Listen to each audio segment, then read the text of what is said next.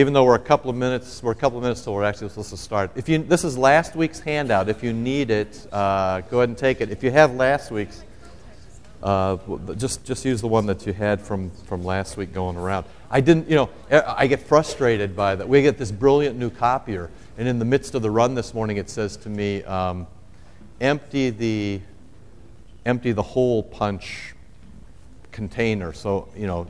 I, where I would find the hole punch container on the new copier. So Barb will have to order a new copier because I did get a hammer and a screwdriver and I tried to find it. So I, you know, I was, but I, where the hole punch container would be, I just. So if you don't have holes punched in, you know that it's because the hole punch container was full, and I was unable to, uh, I was unable to fix it. It was something I was unable to fix last week too. The it jammed it in so so badly I couldn't couldn't fix it. So I. You know, I, anyway, I hope you'll you'll have one. We're still a couple of minutes till, but uh, we'll we'll see we'll see what happens.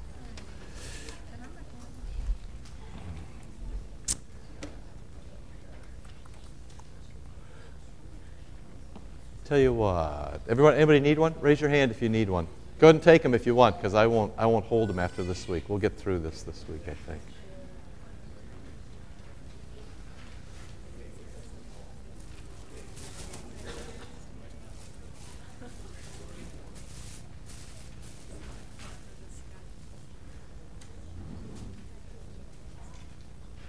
All right, thank you so much for the help. Let's uh, let's pray and let's go. Last Sunday of the church year course, let your lamps be girded. Uh, I'm sorry, let your loins be girded and your lamps burning. Luke twelve thirty-five. And the oddest gospel, you know, you get the gospel for the crucifixion today, that only gets uh, saved, redeemed by the last line. You you wonder why in the world would they do this? And then next week, of course, we start with Advent, which you should you would think would be, you know, about the heroes of the, you know, the Christmas story. But it, it isn't, of course. It, it, the first reading for Advent next week is a is the end of, I'm coming back and I'll be snatching people away before before they can get killed. I'll snatch them away. It's it's the two people grinding. Strangest strangest texts for, for the end of the church year and for Advent, uh, unless you see uh, the full measure of what Christ comes to accomplish. So, you know, hang with it, but it's a strange, strange thing. This is a this is a little easier one. Let your loins be girded and your lamps burning, Luke twelve. Almighty and everlasting God, who's promised, promised to us a new heaven and a new earth in which righteousness dwells, we beg you direct us by your Spirit that we may watchfully wait for the coming of your Son and with holy lives go forth to meet him. Through the same Jesus Christ our Lord. Amen. Now that is a fascinating prayer for the end of the church year because you'll notice that it talks about recreation, a new heaven, new earth, where righteousness dwells, which is exactly the Leviticus stuff. The question about in Leviticus is righteousness. And so we, we beg you, direct us the right way by your Holy Spirit so that we wait for the coming of your Holy Son so we live with holy lives and go forth to meet him. The thing that you're really begging for is the thing that, that, that's always there in Leviticus. Uh, has everybody got a sheet? Anybody need a sheet? I'll bring you one, I promise, if you need it. Raise your hand. Okay, great. Can you do that for me? Because I have a little aside. Well, I mean, I mean, I extend in the way that President Bush saved his Secret Service man yesterday. You know, uh, it was fascinating. The president, you know, in a bar fight, you know, two weeks after being elected. Did you see it on T V? Oh, you gotta you gotta watch, stay up late and watch more T V. They, they, the president came through the door and the Chilean security closed and left his Secret Service guy behind. He's looking around. I think he had probably a joke to tell or something, and there's nobody there for the punchline. He had to go back and get him in the midst of this. So you see the president wade into this crowd of Chile, Chilean, you know, ch- beefy guys. It was great. So, international incident. Anyway, uh, Reardon has a call, so we need to talk about that. Um, and it's very easy for me to talk about it when I don't have a call. So I want to talk about that just, just for five minutes or three, but I can't do three. So, you know, it should have been, an, it is announced in the bulletin, and, you know, it, it was announced by email to the to the governing board and to, to folk around and, you know, people around. So you, I just I just want to talk a little bit about what should happen when a pastor has a call. It's easier to talk about it when it's not your own. Uh, let me first talk about pastors. One is, and I even edited the prayer up that I took to the altar in the early service to make it uh, a bit more proper. You know, in the Lutheran Church, we're sort of hard and fast about not getting any direct intervention of the Spirit, except, of course, when a pastor has a call. You know, oh, we're, you know, pastor all the time. We, you know, we sort of go on from the pulpit about how, you know, you, you, you, it's the objective word, and it's in the text, and you, you, you plod through your life, and the Lord blesses what he blesses, and he doesn't bless what he doesn't bless, and here and there, and make your choices, and, you know, have your fun, and the Lord will care for you, except when a pastor has a call. Then we all of a sudden, and pastors lapse into this, they start to talk about the Holy Spirit. Now, see, Reardon's not here, and if he says something, see, three weeks from now, just nod along, and whatever he says, nod along. But they teach, you know, at seminary, this is the one place they teach, well, the Holy Spirit has led me, and I always think to myself, so you can't have a vision, and I can't have a vision, except on the days when I have a call on my hands, then I can have a vision. Well, I mean, that's not very consistent, is it? So here's the thing. I mean, this is really the, the, the soup to nuts deal of how you take care of a call, which is somebody says to Reardon, you should come. As I've told you before, a call comes by FedEx, you know. Well, you know you got a call when you have the papers in your hand. Just as an aside, you know, it still happens here occasionally, but, you know, regularly I get requests from people who are not ordained who think they ought to be preaching here. And, you know, Luther's response always to that was, we'll, we'll start, where's your ordination papers? And then if they got some, you can go on. But otherwise, the conversation is ended. You know, because if you don't have a call, then you don't go do it. Well, so somebody in, somebody in, you know, this place in Illinois has said, you know, Reardon is our guy. I'm sure they prayed too. And uh, now he has to figure out if he's the guy. But you don't do that by way of, you know, sort of expecting the heavens to open and the Spirit to drop down on you like a dove. You work with the normal aspects of everyday life. The Lord baptized his brain, and so he should put his baptized brain to the task. Uh, among the things that baptized brain should engage is what you choose to say or not to say to him. I was striking the first time I had a call here when people were completely dead silent. That was the strangest sort of situation uh, because then, of course, silence means I know not what you think. If you're silent through his call, he'll know not what you think either. So if you have a good word in any direction, you should give that. But you need to make sure that it's a good word, that it is not a word of pique nor a word uh, of indulgence, you know. You, you, you sort of put your... What a pastor tries to figure out is where the Lord can have the best use of him. The question is, where do I fit? You know, where can the Lord, given what I've got at this particular point in my life, because I'm not the person I was five years ago, and I'm not the person I'll be in five years. The question is, at this particular point in my life, where is it the Lord can have best use to me? And this is not unlike what many of you face, especially in an era when, you know, most people are going to have four or five different jobs. So, you know, he needs to think in that way, and you can aid him in that thinking. You aid him in a positive way by saying, you seem particularly good at this. Or um, this is why we would particularly need you. Or here's a place where you could particularly... But, but you, need, you, you can only say that if you can go with a pure heart. You may not manipulate the process. Okay? So if you have a clear-headed, you know, helpful word, then speak. And speak directly to him. Uh, I'll just say in my own engagement as pastor, uh, for, with responsibility for those folk, um, I have already met with him, and I, I offer what I always offer when people have a call, which is, uh, here's a few things to be thinking about, and if you want more, then you should come see me. And then I leave it up to the person whether or not they want more. So that's where I am. People always ask, or I hear, you know, secondhand that they've asked, so I sort of give it to you in that sense. That's what That's what I'm meant to do, which is to try to help him sort out if he has need. So I take two steps, and then if he wants three more, you know, I'm available there for, uh, there, there for him. As, as should especially the elders and leaders of the congregation be on notice, uh, to, and especially then the people engaged in his department. Uh, they should be on notice to give that sort of help. You just need to be extremely careful in the sort of help you give, and it pretty much all falls under don't manipulate the process. Okay? So the, there shouldn't be anything greatly mysterious to this, although, uh, you know, it's not quite the same as, um, you know, deciding if you're going to go work for, you know, for Bear Stearns or Lehman Brothers, because Uh, you are called, passive verb. Pastors do not put themselves on the market, nor is it easy, nor, nor may you say as the congregation, well, um, you know, that just doesn't, doesn't, doesn't work out, to just shop himself. It's, it's not the way that's faithfully done. Because when that's done, it allows both sides to neglect the thoughtful Christian engagement by which everybody grows.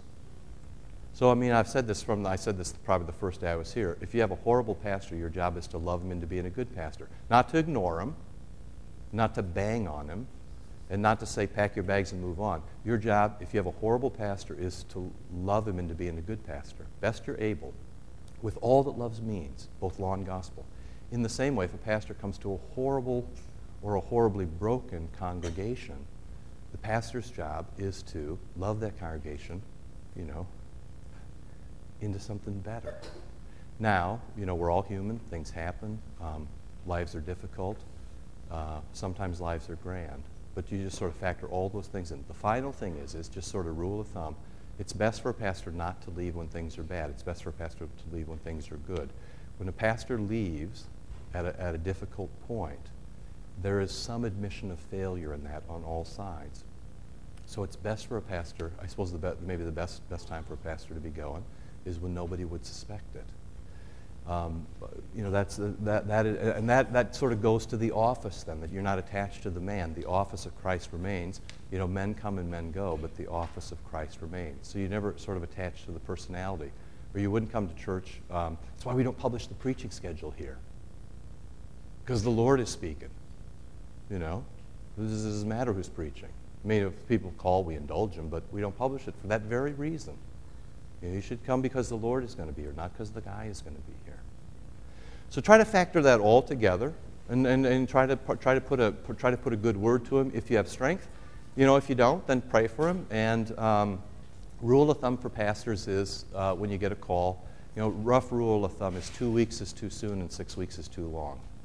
Uh, He did write in his letter to that congregation, which he copied me on, that he would, uh, the fourteenth of December would be a rendering date for him. That's a, that's a little, you know, that's a little dicey, or be before the fourteenth, I think maybe he said, which gives him a little more flex. But you should sort of think that through, and um, where you can be of service, then uh, be of service. It, but th- there shouldn't be this this this dance of kind of opposite poles of a magnet where we all sort of move around and act like nothing is happening. Something is happening. But the other side is, is the Lord blesses whatever happens. Is that okay? Any questions about any of that? It's easier to be able to do it when I'm not engaged by it. So I just sort of give you that outside, you know, sort of way of engaging that. And you should, uh, you know, it's a holiday weekend and people are traveling this weekend and next. It's odd. Um, you should be, um, you need this one actually. Uh, you should be, you know, sort of talking to other people in the same way. All right. Okay? Anything else about that? All right, grab your text. Let's go. Um, you know, my my Leviticus, if you can find it. Uh, you know, it's a it's a strange thing. My impulse, you know, we only made it halfway through what we were going to do. My impulse always is to is to is to rush, uh, to to not burden you with. with extra things. And yet, on the other hand, there's there's so much you ought to be gaining out of this. So I do have, you know, I have a whole, you know, another six pages prepared for you, but I haven't given it to you yet. We'll see how we go, and then we'll do the, the, the, the next bit next time. So here's what we're going to do. We'll finish up these days of atonement, which is where we are now, these mandatory days of atonement. But then next we're going to do the Day of Atonement, big D, Yom Kippur. You know, still celebrated all around by your friends in Israel, uh, the Day of Atonement. And we're going to have a go at that, in case I forget to say it, which is in Leviticus sixteen, either at the end today or next week. And we need to tie these two things together. And they are quite similar, but there are some differences, and we need to think that through. It'll help you understand your Jewish friends, but it should also help you understand what it is that you're up to every time you come to church. So you should have a thing in your hands that says Leviticus four, atonement in the blood, via blood. Okay, eleven fourteen is the date. So point one, um, in the last few weeks we've seen that some, some of the offerings were voluntary. Those primarily fell under additional pastoral care. And I tried to liken them to, you know, when you come for private absolution or when you have a capital campaign, which is above and beyond your normal stewardship. These are, these are the extras.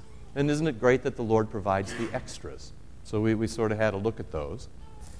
But then we saw that there are some times when things get so broken that the Lord mandates. He actually says, you need to do this. And my question was, can you understand that as a gift? Can you see that when the Lord says, you can't fix this, and I'm going to have to do something, can you see that as a gift? And I tried to liken it in the way that you go to the doctor with a, you know, you've got chronic pain or you've got an illness that, frankly, there's nothing in your medicine cabinet that's going to fix it. And the doctor says, I can fix it, but th- it's going to take this kind of work. Okay? So that's what, and can you hear that as a gift? Can you hear the Lord saying to you, I love you so much, I want to make it right? Three, I tried to also then try to give you a, a firm sense of how polluting sin is. How, how, uh, and not just polluting, but contagious. How, how thoroughgoing, you know, sin is. And I, it's been interesting to watch. You know, it's, it's, it's, it's strange. I mean, one of the, I get the benefit of what, all the things that you do. It, it's kind of a nice thing. When people come for private absolution, first thing in the morning, it's, it's just a great, I'll just tell you, it's a great, it's a great perk for me that they come to private absolution because I get it. I get it too. One of the things I've, I've thought, often thought that being a pastor is just like taking one long exam. You know, you, you, you, you sort of you sort of pray to be a good Christian, then the Lord makes you a pastor. And you think that was a, that was not fair. You know, uh, that wasn't what I was expecting. So, but but I do say that there are some. And, you know, there are some perks here, which is one of the one of the interesting things is to watch the interplay in a congregation. You can you can see on a broad level when people genu- genuinely genuinely care for each other and live in forgiveness. How, you know, it really is true that a rising tide lifts all boats. You can see that, and you can also see, you know, in the congregations I've been in, and then ones other ones I've observed from, you know, a little farther away. You can see how uh, insidious sin is and how it sort of, when it works its way through the capillaries of a congregation and, and sort of just destroys the place, you, you, you really do see how how polluting it is. I mean, there's this, corruption is a great word for it. There's this great word for it. Or possession. Demon possession is just the right word. You know, that is just the right word for what happens to, to, to people. In either direction. So I just, I just, you know, I hope that you'll glom onto that too, that you'll see how thoroughgoing both grace can be and sin can be, you know, and how it always hangs in the balance. It's, it's always hanging in the balance. The church is only just one generation from being absolutely positively dead. I mean, if you don't do it, the church is dead. If everybody in church this morning doesn't do it, in one generation, the church is dead. It's always just, a, it's, it's one generation from extinction. I mean, if we don't pass it on in our generation, there will be no church. It's very interesting how much how much uh, the Lord depends on you. So take that for what it is, that that both sin is, is, is a thoroughgoing corruption, but also grace is really a, an overwhelming, uh, overwhelming joy. Then the next thing was we, we, we saw how the atonement lies in the blood. And there's no great mystery to this. You take away blood and people die. You know, no blood is death, blood is life. It's just a simple equation that even though we consider ourselves not to be in a, you know, we consider ourselves not to be in a barbaric society, uh, although, you know, barbarism comes in different forms these days.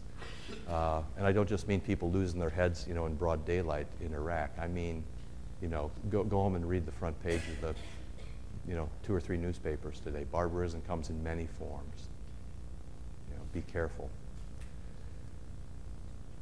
Well, what barbarism needs is redemption. And when things are polluted, it's not just persons. It's places, it's things, it's time. You know, after we do Day of Atonement, the next thing is to do the calendar, because time is holy too. And all of that needs to be redeemed. And it was, it's fascinating. This is what we did last week, how in Leviticus, everything gets redeemed. The priest takes the blood, you know, you wouldn't think you need this, but he, he redeems, as it were, the Holy of Holies. He redeems the holiest place. Why? Because God allows himself to be encroached upon. It's the gospel for today. God lets you kill him. So, see, the Holy of Holies gets polluted, the altar gets polluted, the holy people of Israel gets polluted, time gets polluted, everything gets ruined. So what does the Lord do? He gets some blood on the place, right? Sprinkles before the Holy of Holies. Then he gets some blood on the thing, the altar, and then uh, then you can have, uh, once that, the, you get some blood on the tabernacle. Once that's done, then you can have time back. Morning and evening sacrifices are good, and then people can come to those sacrifices and they can be redeemed. You know, such a thorough way of caring for it. So I'm, I'm sort of at point five then, and I think this is where I want to pick up more thoroughly. And I want to, you know, one, I just want to speak a little bit about this idea of priest and pastor, which is really, it's an odd thing that, that causes people loads of consternation today, and it really, it really shouldn't. And let, let me see if I can make a couple observations, and if you have some questions about that, we can certainly work on this. But I think it was pretty clear that the priest has a job. And the job is that he's to atone for the people. Now you realize already that because there are special sacrifices for the priest, in fact, they led with the sacrifice in, in, in Leviticus four, the priest is not, you know, I mean, the priest is not perfect. And just like pastors aren't perfect. You know, and I'll just sort of put a little, uh, you know, link to what I said about Reardon. You know, so you click that link later if you go talk to him about, and it'll be the link about forgiveness and perfection, and what, you, what sort of standards you can hold people to, and what you can't. The priests were not perfect, but the priests were put in a position to do a particular thing. The particular thing that they were to do was to constantly make atonement for Israel. That's their job. Their job is to make atonement, morning and evening, regular sacrifices. Uh, also, if you would come with an optional sacrifice, and particularly on the Day of Atonement. And I just want to slip this in for you. There's going to be, about chapter ten, Aaron's boys, you know, get out of line, the Lord kills them. They start goofing around a bit. You know, they bring unholy fire. And the Lord kills them. And I'm reading through that in chapter ten. And then I get to sixteen where I'm reading about the Day of, the Day of Atonement. And then the Lord says to Aaron, okay, now you're going to come into the mercy seat where I, where I work, where I live. And I wonder what the, you imagine, I wonder what the emotion would have been like for Aaron.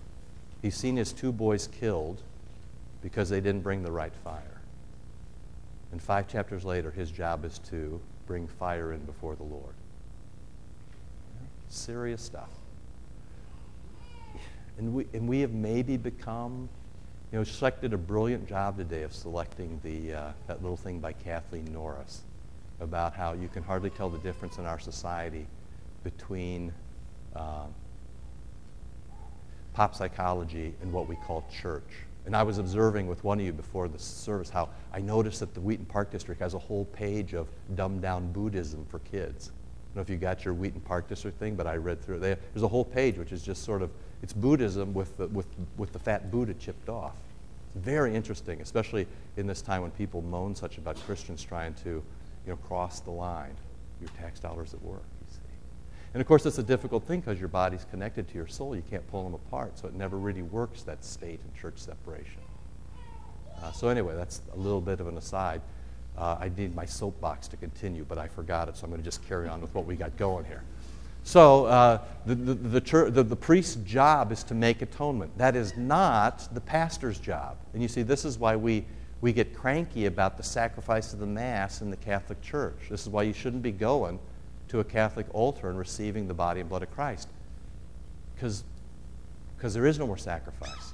There's a very clear difference between a priest and a pastor. The priest's job is to make atonement. Once Christ has died on the cross, there's no more atonement to be made. The pastor's job, the disciple's job, shifts radically. It's no longer to do things that make atonement. Now the pastor is a delivery boy. The pastor's job is to deliver atonement. See, the pastor's job is to do baptisms. Why? Because God forgives there. The pastor's job is to deliver the body and blood. Why? Because that forgives you. The pastor's job is to speak a, a, a Viva Vox Christi from the big book. Why? Because that nourishes you. The pastor's job is very different. It doesn't mean that anybody can do it. There are, you know, there are a hundred guys in this congregation who would be great pastors. And frankly, I'm on commission, so see me after the class if you're interested in going. You know, there's a hundred guys who could do it. There's a hundred guys in this congregation who are compassionate, well-spoken, who have the tools. Uh, you know, most of them are business guys. So I just observe, um, you know, while they all could do it, they don't. Why? They haven't been asked. Just like when they, you know, when they fly to New York City and get in a cab, they don't say to the cabbie, I have a driver's license. Could you sit in the back? I'll drive. It's not their job to drive. You know, everybody does that. When you get in a cab, you don't drive, do you? No, you don't. It's not, it's not been given to you to do. It's this oddness about people saying, well, I should preach because I'm the, fill in the blank. Had a vision from God, chairman of the congregation, flunked out of seminary after one year. I mean, just pick something. See, it doesn't have to do with necessarily the quality of the person. Some of the, some of the most evil people I know are theologians. Because, in fact, probably, at least in the top five most evil people I know, theologians populate that list. You know why? Because they're very smart. And they also know just a lot about evil. And they've studied it. They've thought about it. And so when it's time for them to be evil, they're incredibly good at it. Which is why you should then sort of think about church politics. Just for a moment. And then don't do it too much longer after that. See? So, so try, try to understand this difference. The priest's job was to make atonement. The pastor's job is to deliver atonement, but only if you've been asked to do it. Okay? Um, both the priest and the pastor are God's representatives. Why? Because they're particularly good? No, because FedEx dropped a package on Reardon's thing, on, on his doorstep. You know, come be God's rep- representative in our place. I'll have to think that over, he says. Doing what the Lord has given him to do. You always know you've got a bad pastor on your hands when he starts to sing his own song and not the Lord's. Okay? So that's, that's the priest's job. And all of this is done so that you can get forgiven. I mean, what the Lord really wants for you is to be forgiven. Now, you think you don't need all this rigmarole.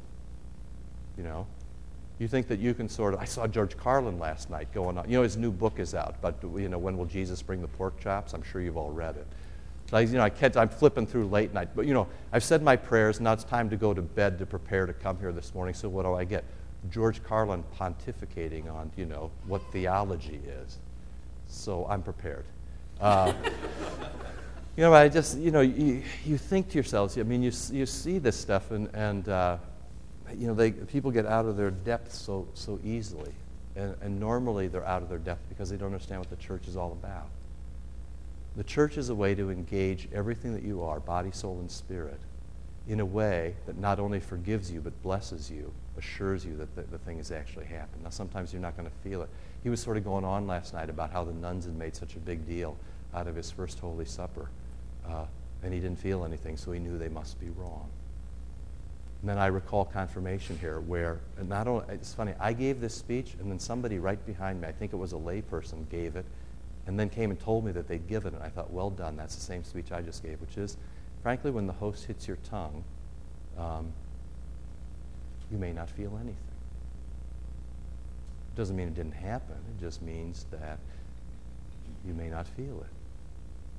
But it may um, pop out when you're, you know, eighteen and about to rob a liquor store, you know, or, or twenty-three and about to move in with your girlfriend, or forty and about to beat your wife, or sixty and dying, and, you know, um, you're curious about whether you ought to renounce the faith given your pain.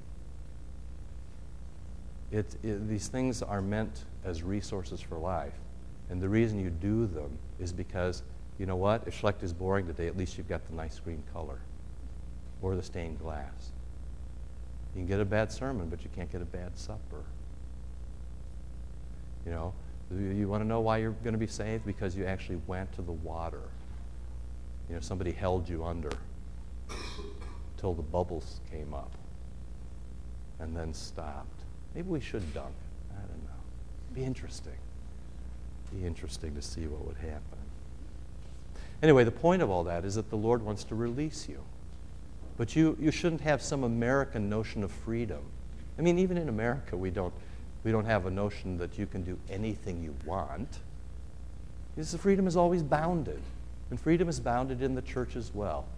Try to understand that you're not creator, you're creature, and you're meant to be free to live within boundaries. You can describe that as prison if you want, but honestly, it's not prison, it is joy. There are some things you shouldn't do. Bang your thumb with a hammer, you know. There's, there's just some things that are painful. Some, well, no, I can't tell you that.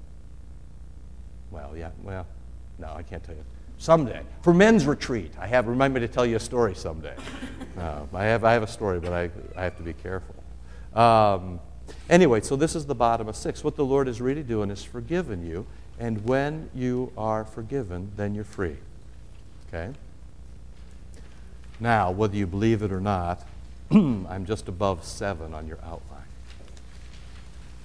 This goes with the prayer that we just prayed to start the day, which is that normal life is meant to be holy. I mean, we prayed, there are about six different ways, whether you realized it or not, in that prayer. What we prayed is that we would be holy.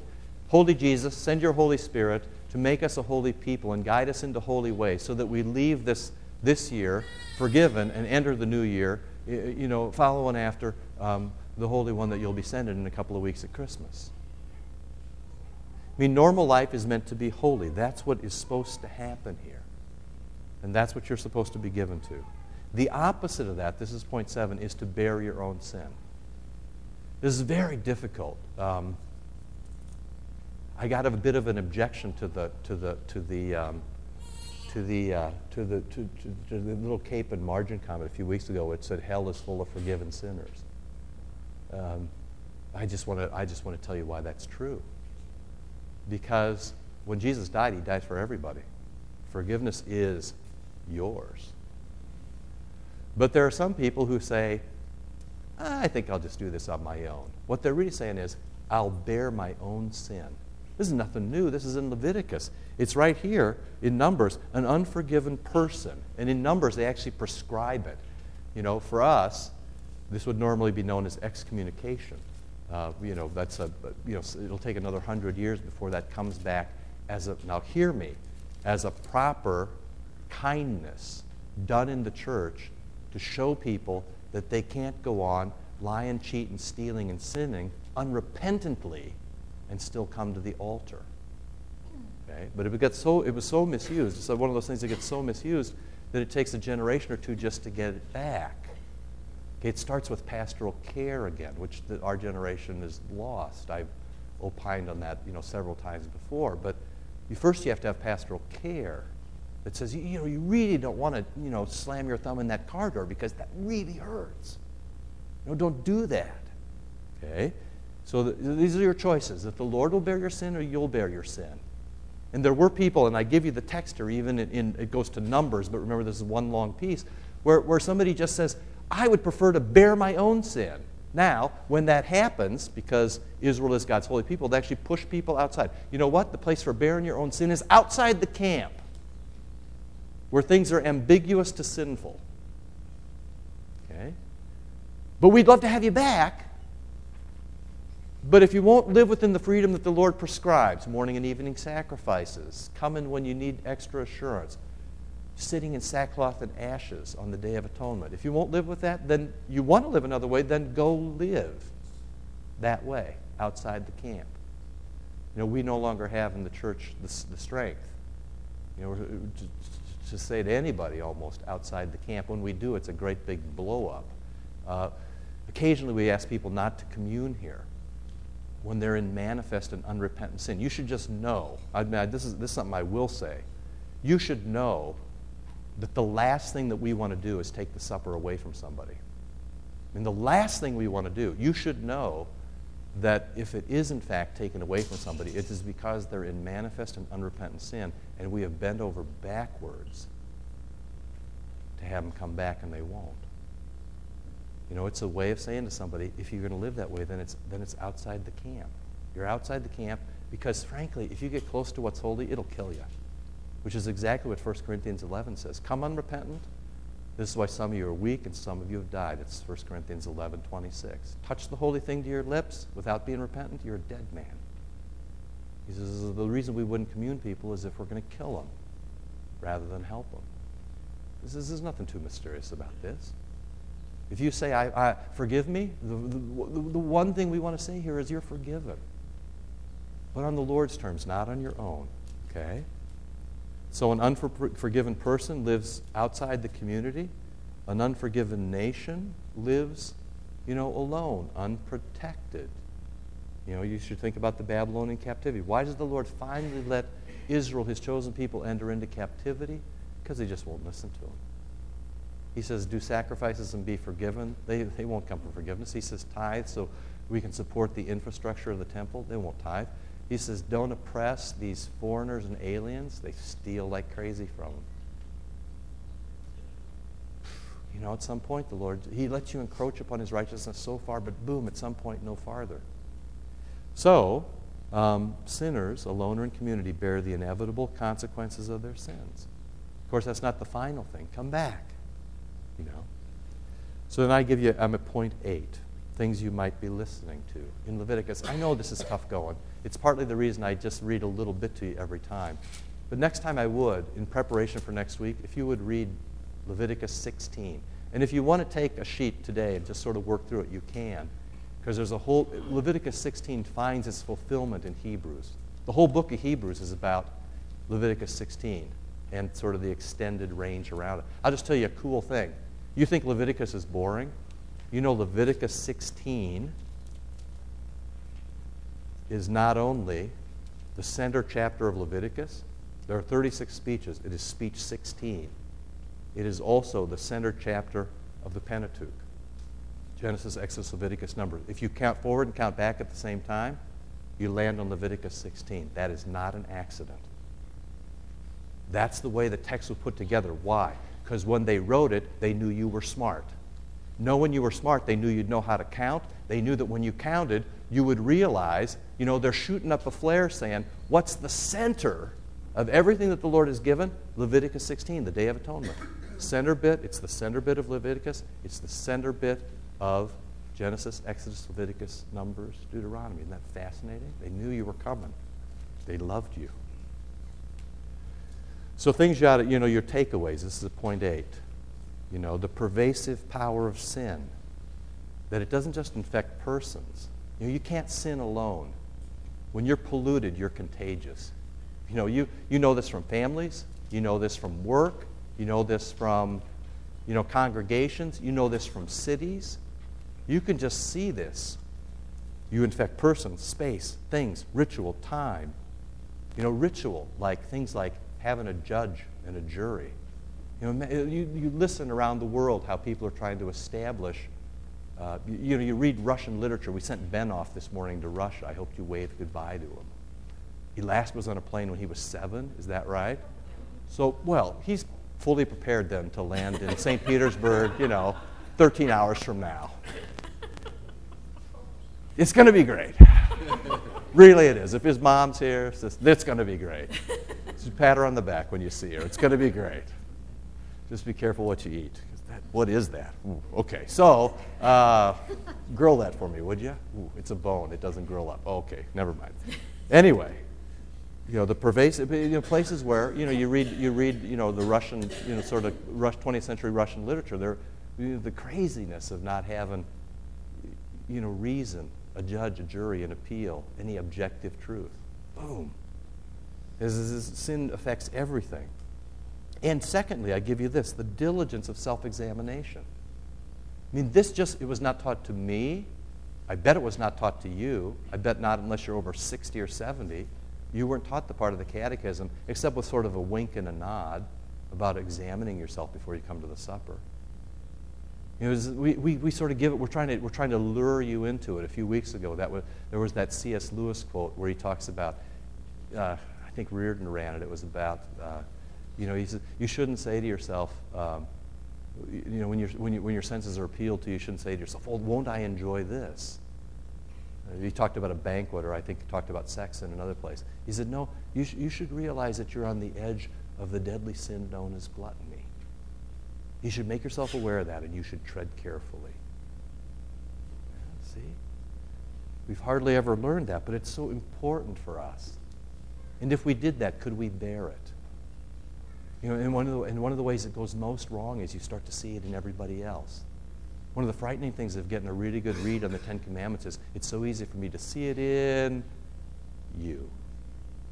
And very difficult to see it in me. So this, this rigorous self-examination, individually and as a community. I think I've told you about the great prayer, in the, I've said it to you several times, the great prayer in the Episcopal Church, probably prayed, prayed today. It's probably a collect for this day, end of the church year, where the priest will pray forgiveness for all the false doctrine he's taught during the year. That's a good prayer. We should, we should steal that one and use it. So it's expressed in this vigilance and this reflection, this need for, that, that we could actually say that we were wrong, which hardly anybody can say anymore. We will admit that we're bent a little bit, or we haven't used our potential to their full, to its full, you know, to its, to its full expression. You know, read confessions. If people don't use a confession in a book when you travel around, if you travel these next couple, read the confession. See whether it holds up to, I'm sinful in thought, word, and deed, by what we've, what, what I've, what I've, what I've done and left undone, by nature and in my actions. See if confessions hold up to that. I know people don't want to hear it anymore. I, I mean, I know. It doesn't make it wrong. It just means that people don't want to hear it anymore. People don't want to hear a lot of things. But you have the chance to be different. Because you notice there is, this is point three here, there is the ability for you to change. The Lord's institution, the gift, part of the gift is that you can change. Part of the gift is you don't have to go on sinning. I mean, when Jesus says in John eight to that woman caught in adultery, anybody condemn you? No, I don't condemn you either.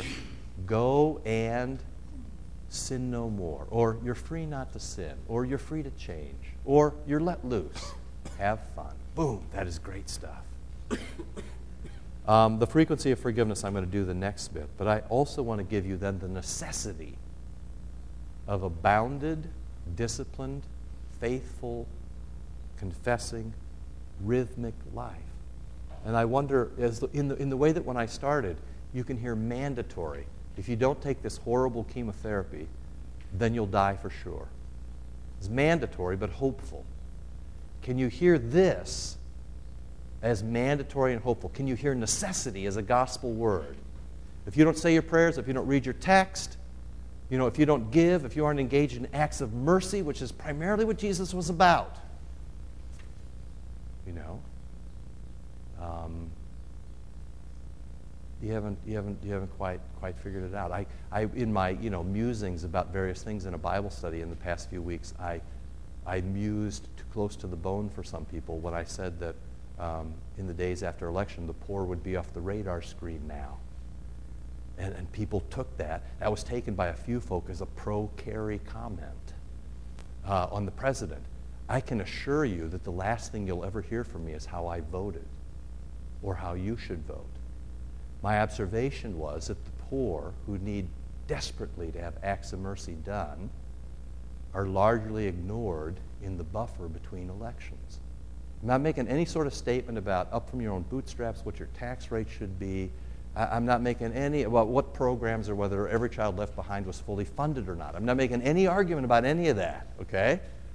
All I'm saying is, is that the poor were on Jesus' radar screen, and they ought to be on your radar screen. And frankly, most people don't pay much attention unless they have, can have some good use of the poor. Okay? So that leaves the church loving the poor even when you're not going to get anything out of it. You get it? It's not a political statement. It's a statement about what Jesus thinks is important. Jesus thinks it's important that poor people are cared for, that hungry people get fed. I mean, we're going to read it in Isaiah. It's Jesus' first sermon. This is what I came to do, release people and care for people in jail. It's just, just that's not that's not political commentary, that's spiritual commentary. How you think it might best work out, go vote and be grateful that you live in a place where you can. But you know what? You still have responsibilities post-election. Yeah, I was just going to just kind of blitz right through this today and uh, get on to the next one, too, that's six pages long. I'm, yeah, I'm right where I want to be. I'll give you one more thing under nine. This is just a cool thing. Um, you know, there's all this sprinkling, you know, and rubbing of blood and this tactile stuff. And, you know, it's got color and it feels and it smells, and it smells worse the next day. I just think it's fascinating that in Isaiah fifty-two fifteen, this is the last thing I'll say, this is the top of number nine, that the same word that's used for when the priest goes into the Holy of Holies and dips his finger and sprinkles seven times, one, two, three, four, five, six, seven days of creation, seven days of completion, seven days of perfection. When he goes in to perfect the Holy of Holies, I just think that's fascinating that is it exactly the same word used to talk about the suffering servant. You know, Isaiah fifty-three is the great suffering servant text. Isaiah fifty-two fifteen, he, the suffering servant, the Christ, what's he going to do when he gets here? Christ shall sprinkle many peoples. That is fascinating. What the priest does to the Holy of Holies, to the altar, to the tabernacle in the Old Testament, that's what the Christ is going to do to you. That's why he comes to die. He comes to sprinkle you. And you should say to yourself, I mean, all your Holy Supper bells should be going off at that point. When it hits you, you're hallowed. You're restored for good use. You're holy again. You can carry on. You're free. You're bounded, but make good use of what you've been given. So you can sort of spin through this. Um, read for next week about the Day of Atonement in Leviticus sixteen. You know, and here's a little, here's for, for bonus credit. And I know that this will be true for some of you. This would be very helpful for me, too. For bonus credit, and remind me that I assigned this, otherwise no gold stars will go out. Um, if you have Jewish friends that you're comfortable talking to, if you have Jewish friends that you're comfortable talking to who know some stuff, ask them, just ask them the open question, what's that Day of Atonement all about? What do you do? What's expected? You know, what's the rabbi aiming at? Just ask them what, what it is. What, it, what is that day all about? You should just listen to them. Let them tell you what it's about.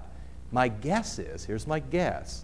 My guess is if you talk to them, um, people who are observant and paying attention, or maybe even people who are not, um, my guess is that they will talk about not only about um, what it is that they've done wrong, they'll talk spectacularly and at length, I think, about what it is that they must do to make it right with the Lord, which you then would hear as the law, not the gospel.